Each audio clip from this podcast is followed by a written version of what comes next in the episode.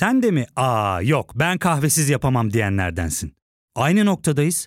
İlk ve tek kahve üyelik uygulaması Frink'le tanış. Hem bütçeni koru hem de hiç bitmeyen kahvenin tadını çıkar.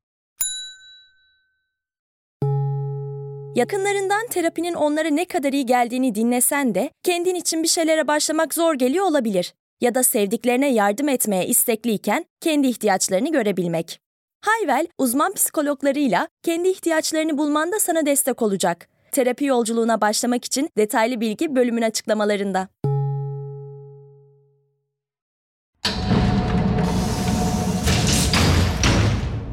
Takvimler 24 Ocağı gösterirken üretim zincirini etkileyecek çok önemli bir şey yaşandı. Sanayide neredeyse tüm çarklar 3 günlüğüne durduruldu. Bu, Cumhuriyet tarihinde daha önce görülmemiş türde bir enerji kesintisi. Organize sanayi bölgelerindeki 50.000 fabrika şarteli 24 Ocak'ta kaldıramadı. Çünkü sanayi tesislerinin elektrik kullanması yasak. Evet, yasak. Krizin doğalgaz tedariğinde yaşanan arızalardan kaynaklandığı biliniyor. Peki tek neden bu mu? Doğalgaz stoklarımız ne durumda? Daha önce benzer arızalarda neden böyle maksimal bir kriz yaşanmadı? Ve belki de en önemlisi sanayideki bu kesintinin bilançosu. Hem sanayiye hem biz doğalgaz tüketicilerine ne olacak? Ben Ozan Gündoğdu, Trend Topic'in 104. bölümünde konuya yakından bakıyorum.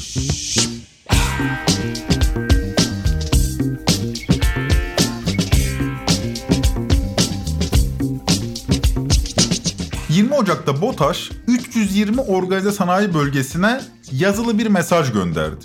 İran gazı kesmişti, gerekçe olarak da iletim hatlarında yaşanan arızayı göstermişti. BOTAŞ mesajında bu arızanın 10 gün süreceğini söylüyordu. Daha sonra öğrendik ki 31 Ocak'a kadar sürecek bir iletim hattında sıkıntı var. Ama ilerleyen günlerde benzer kesintilerin yaşanma ihtimaline de açık kapı bırakıyordu BOTAŞ. Mesaj ilk yayınlandığında kimse böyle büyük çapta bir enerji krizi yaşanacağını tahmin edemedi. Çünkü BOTAŞ 20 Ocak'taki mesajında gaz kesintisi yapılacak diyordu ama buna ilişkin oran vermiyordu. Daha sonra gaz kesintisine ilişkin oran bakanlıktan verildi.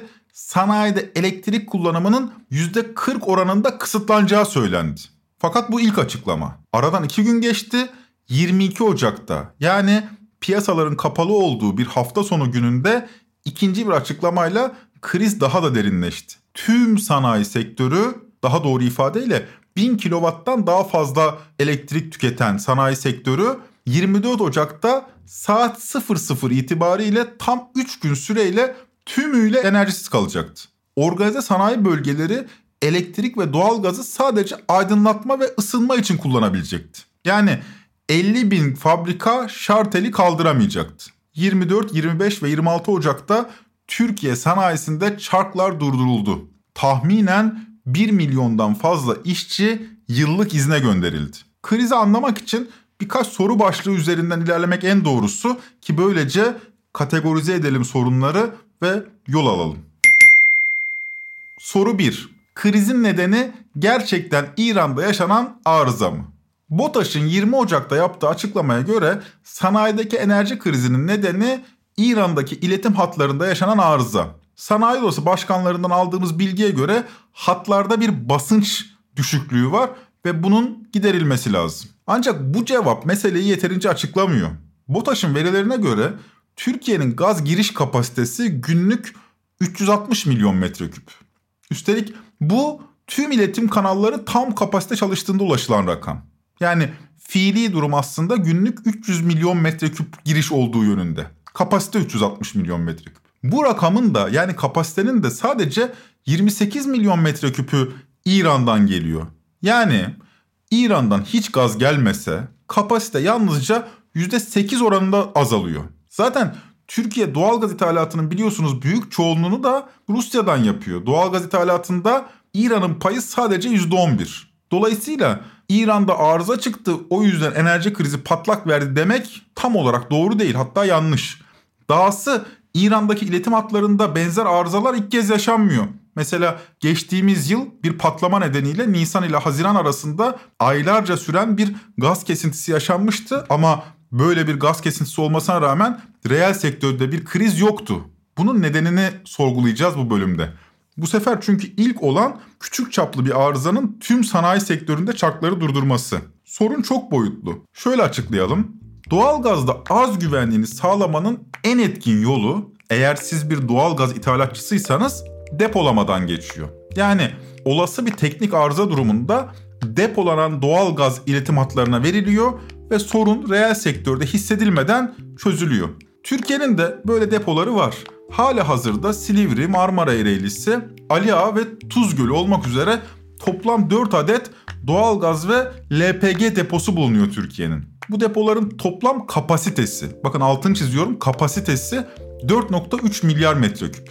Bu büyüklük ne anlama geliyor diye sorarsanız, iletim hatlarından Türkiye'ye hiç doğalgaz gelmese, depolar eğer doluysa, yine altını çiziyorum, depolar eğer doluysa ülkenin 33 günlük gaz ihtiyacı bu depolardan karşılanabiliyor. Ben burada 33 gün dedim ama bu 33 gün tabii kış aylarını baz aldığınız zaman daha kısa, yaz aylarında daha uzun. Çünkü kış aylarında günlük tüketim artıyor. O yüzden kış aylarında doğalgaz talebi arttığı için tüketim de ciddi anlamda artış gösteriyor. Şartımızı unutmayalım ama bu 33 günün depolardan karşılanması için depoların dolu olması lazım. Çünkü sorun tam da burada başlıyor. Belli ki depolarda benzer bir arızada sorunu çözecek doğalgaz yok. Konu hakkında BOTAŞ International Eski Genel Müdürü İbrahim Palaz Habertürk'te Oya Çebi'ye şu açıklamayı vermiş. Doğalgaz depolarının, yeraltı depolarının yapılmasının amacı bu tür kesintilerde tedariğin doğalgaz depolarından sağlanması şeklinde. Ona hazırlıklı olmak için yapılır. Çünkü kazalar her yerde olabilir. Her an bir arıza çıkabilir. O durumlarda konutlarda, sanayide hiçbir kesintinin olmaması için hazırlıklı olunur. Demek ki depolardan çekilebilecek miktar İran'dan kesilen miktarı karşılayabilecek durumda değil. Ben bunu çıkarıyorum. Aynı konuya ilişkin GAZDEG Enerji Genel Müdürü Mehmet Doğan da Dünya Gazetesi'ne benzer bir açıklama yapıyor. Mehmet Doğan'ın açıklaması şu şekilde. Zaten gaz yetmeyecek şekilde yeni yıla girdik. Depolardaki gazlar yazın bitti. Gaz fiyatları yaz aylarında çok arttığı için yüksek fiyattan gaz almamak adına depolardaki gazlar tüketildi. Yani bir anlamda zam yapılmamak için stoklar kullanıldı. Şimdi bunu duyduğunuz zaman inanması güç olabilir. Ya inanması güç olsa da tablo bu. Sektör temsilcilerin tümü aynı şeyi paylaşıyor. Gaz fiyatlarının 2021'de hızla artmasıyla birlikte BOTAŞ ilave gaz almak yerine depolardaki gazı harcamaya başlıyor. Mehmet Doğan'ın ifadesiyle yeni bir zam yapmamak için stoklar kullanılıyor. İyi de kışa giriliyor ya. Yani talebin artacağı ortada. Bu talebin beklenenden fazla artması halinde depolar boşsa ne olacak? Böylece yeni yıla ve kışa girilirken deyim yerindeyse yaradana sığınılıyor. Kışın bastırmasıyla artan talep, üzerine bir de İran'daki arıza eklenince kriz büyük bir enerji krizine dönüşüyor. Bu arada depolama tesislerine ne kadar doğalgaz bulunduğunu biz yetkili kurumlara da sorduk. Başta BOTAŞ olmak üzere. Bizi Enerji Bakanlığı'na yönlendirdiler. Enerji Bakanlığı ise verileri BOTAŞ'tan talep ettiklerini, henüz basınla paylaşılacak bir veri olmadığını söyledi. Yani Enerji Bakanlığı da topu BOTAŞ'a attı. Dolayısıyla bu iki yetkili kurum basınla depolarda ne kadar gaz bulunduğunu henüz paylaşmıyor. Biz de depolarda ne kadar gaz bulunduğunu bilmiyoruz. Ya fark ettin mi? Biz en çok kahveye para harcıyoruz. Yok abi, bundan sonra günde bir. Sen Frink kullanmıyor musun? Nasıl yani? Yani kahvenden kısmına gerek yok. Frink'e üye olursan aylık sadece 1200 TL'ye istediğin çeşit kahveyi istediğin kadar içebilirsin. Günlük 40 TL'ye sınırsız kahve mi yani? Çok iyiymiş. Aynen. Hatta şu anda 200 TL'lik bir indirim kodu da var. Hadi hemen indirip üye ol da bu fırsatı kaçırma. Terapiye başlamak, içinden çıkamadığın döngüleri kırmak, bazı yanlış bulduğun kararlarını değiştirmek ve kendinle beraber daha huzurlu bir yaşam inşa etmek için atabileceğin en değerli adımlardan biri. Hayvel ile yoğun yaşam tempona uyum sağlayarak online terapi seanslarını takvimine göre ayarlayabilirsin. 1000'i aşkın uzmandan sana en uygun terapisti seçebilir, PodB 10 koduyla indirimden yararlanabilirsin. Detaylı bilgi açıklamalardaki bağlantıda. Soru 2. İran'da gerçekten bir arıza var mı yoksa İran gazındaki kesintinin nedeni bir başka kriz mi? Bu soruya ilişkin çeşitli spekülasyonlar olduğu için bu soruyu cevaplama ihtiyacı duyduk. BOTAŞ'tan 20 Ocak'ta yapılan açıklama şöyle.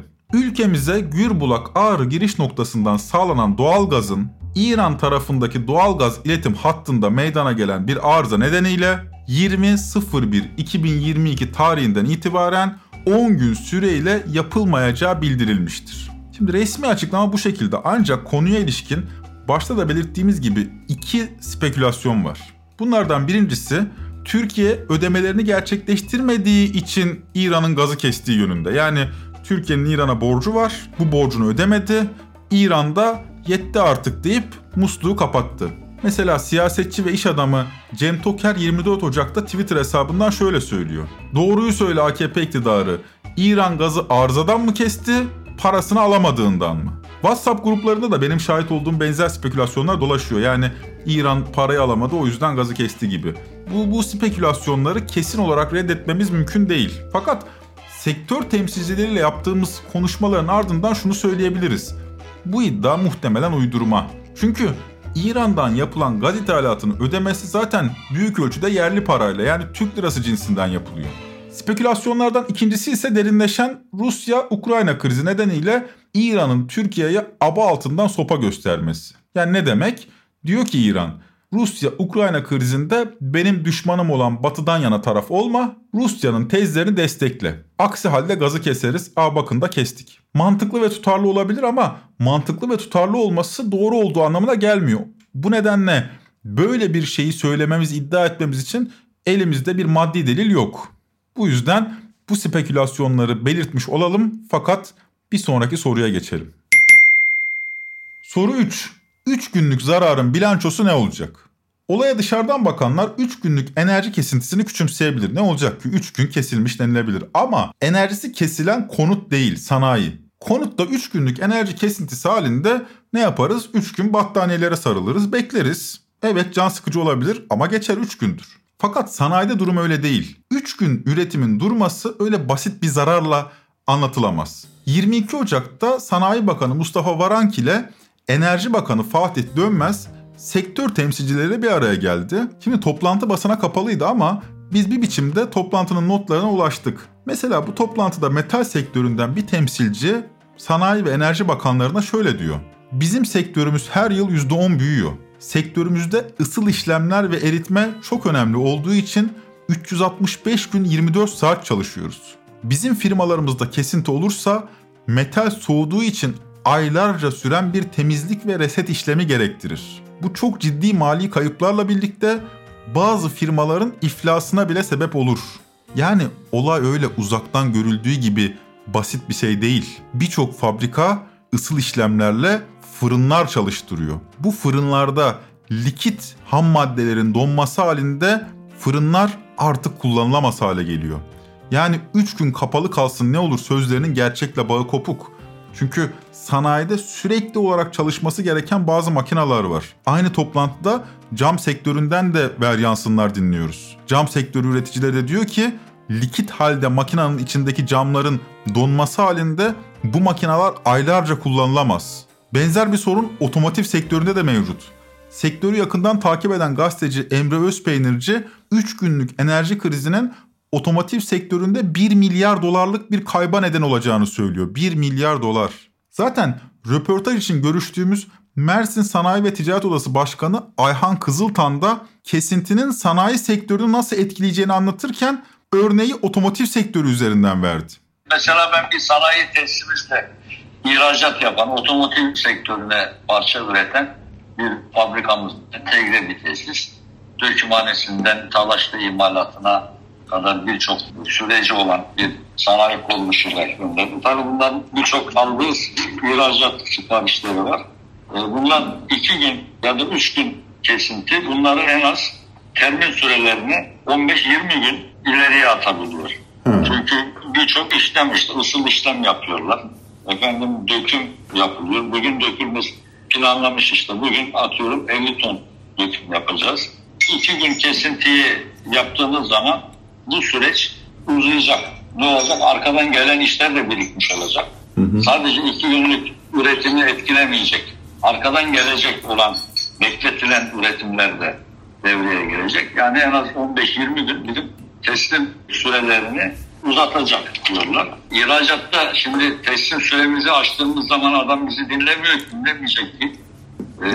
Bizde işte elektrik kısıntısı oldu. Biz işte 15 gün teslimi geciktiriyoruz diye dese bile karşı taraf kabul etmeyecek. Bu bir sonraki teklif verdiği işlerde olumsuz bir şey olarak hanesine yazılacak firmaların. Ayhan Bey'in de belirttiği gibi bir diğer sorun ihracatçıların yetiştiremeyeceği siparişlerde. Siparişler sadece 3 gün aksamıyor. Birçok sektörde 3 günlük enerji krizinin yaratacağı gecikme 15-20 günü bulabiliyor. Bu ortalama bu arada.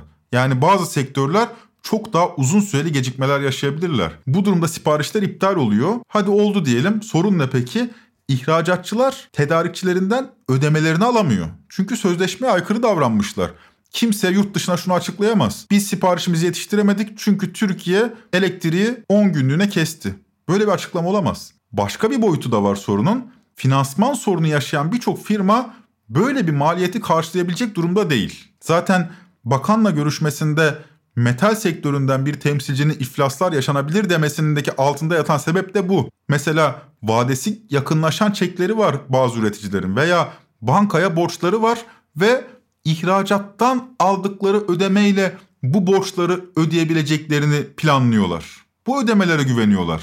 Fakat bu kesinti nedeniyle siparişler gecikiyor. Siparişler gecikince banka vadeyi ertelemiyor. Çekim vadesi yaklaşıyor. Yine de konuştuğumuz kaynakların çoğu kesinti süresi kısa tutulabilirse, yani bu anlatılan kadar olursa enerji krizinin büyük bir borç krizine dönmeyeceğini söylüyor. Bunu da vurgulayalım. Yani böyle büyük bir borç krizi kapıdadır diyemeyiz an itibariyle. Ancak kışın soğuk geçmesi halinde, yani bu sert soğukların devam etmesi halinde benzer kesintilerin yaşanması da muhtemel. Enerji sektöründen aldığımız bilgi de bu yönde. Diyelim ki İran'daki iletim hattındaki arıza çözüldü. Fakat Şubat ve Mart aylarında bu sert kış koşulları devam ederse eğer yeni kesintilerin gündeme gelmesi olası. Bu durumda enerjide yaşanan kriz bir akut sorun olmaktan çıkıp bir borç krizine dönüşebilir. Yani sanayicinin dayanacak gücü kalmayabilir böyle bir krizde. Zaten bu haliyle bile 3 günlük enerji krizinin faturasının 10 milyarlarca dolara yakın olacağı söyleniyor. Aslına bakılırsa bu bir enerji krizi değil, bu bir yönetim krizi. Bunun altını çizmemiz lazım. Türkiye 2022'ye girerken Rusya ile yeni kontrat imzalamayı reddetti. Niye reddetti diyeceksiniz? Doğalgaz fiyatlarının düşmesini bekledi.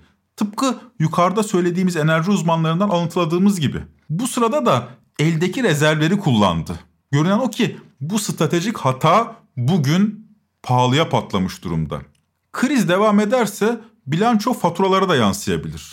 Zira Türkiye elektriğinin %42'sini doğalgazdan üretiyor. Haliyle doğalgazda yaşanan bir kriz hem doğalgaza hem elektriğe zam anlamına geliyor. Zaten yeni zam yapıldı diyebilirsiniz. Elektrik için değil belki ama önümüzdeki ay Şubat ve Mart aylarında doğalgaza yeni zamlar kapıda denebilir. Ne demiştik? Bu bir enerji krizinden çok bu bir yönetim krizi demiştik. Bakın bu iddiamızı kuvvetlendiren bir haber paylaşmak isterim.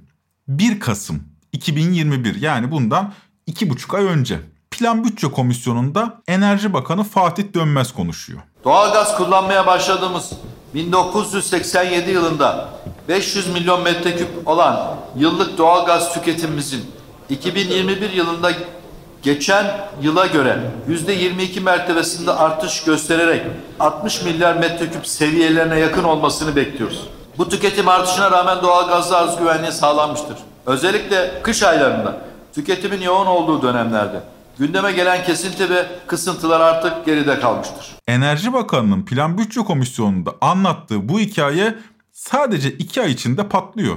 Ne diyor Enerji Bakanı? Kesinti ve kısıntılar artık geride kalmıştır. Enerji Bakanı bunu söylerken gaz tedariğinde ciddi bir sıkıntı yaşanmayacağı, kışın da sert geçmeyeceği umuluyordu. Bu bölümde de söylediğimiz gibi aslında yaradana sığınılmış, el açılmış, dua edilmeye başlanmıştı. Fakat dualar tutmadı. Tutmayan dualar bugün sanayi sektöründe büyüklük açısından değil, nitelik açısından eşi benzeri görülmemiş bir krize neden oldu. Bu günler geride kalacağını umuyoruz. Böylece 104. bölümün sonuna geldik. Trend Topic'i PodB Medya ile beraber hazırlıyoruz. Bir sonraki bölüme kadar bu soğuk günlerde sağlığınıza dikkat edin. Umutla kalın, sağlıkla kalın. Görüşmek üzere.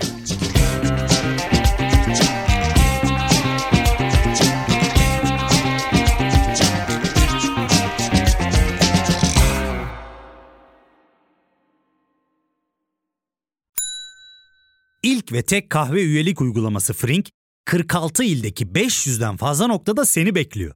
Açıklamadaki kodu girerek sana özel 200 TL'lik indirimden faydalanmayı unutma. Hadi sen de Frink üyeliğini başlat, kahven hiç bitmesin. Hem bugününe hem yarınına katacaklarıyla terapi yolculuğuna ve daha iyi hissetmeye bugün Hayvel ile başla. Açıklamadaki linkten Hayvel'i indir, ücretsiz tanışma görüşmelerinin ardından bütçene uygun seans paketini seç ve terapi yolculuğuna başla.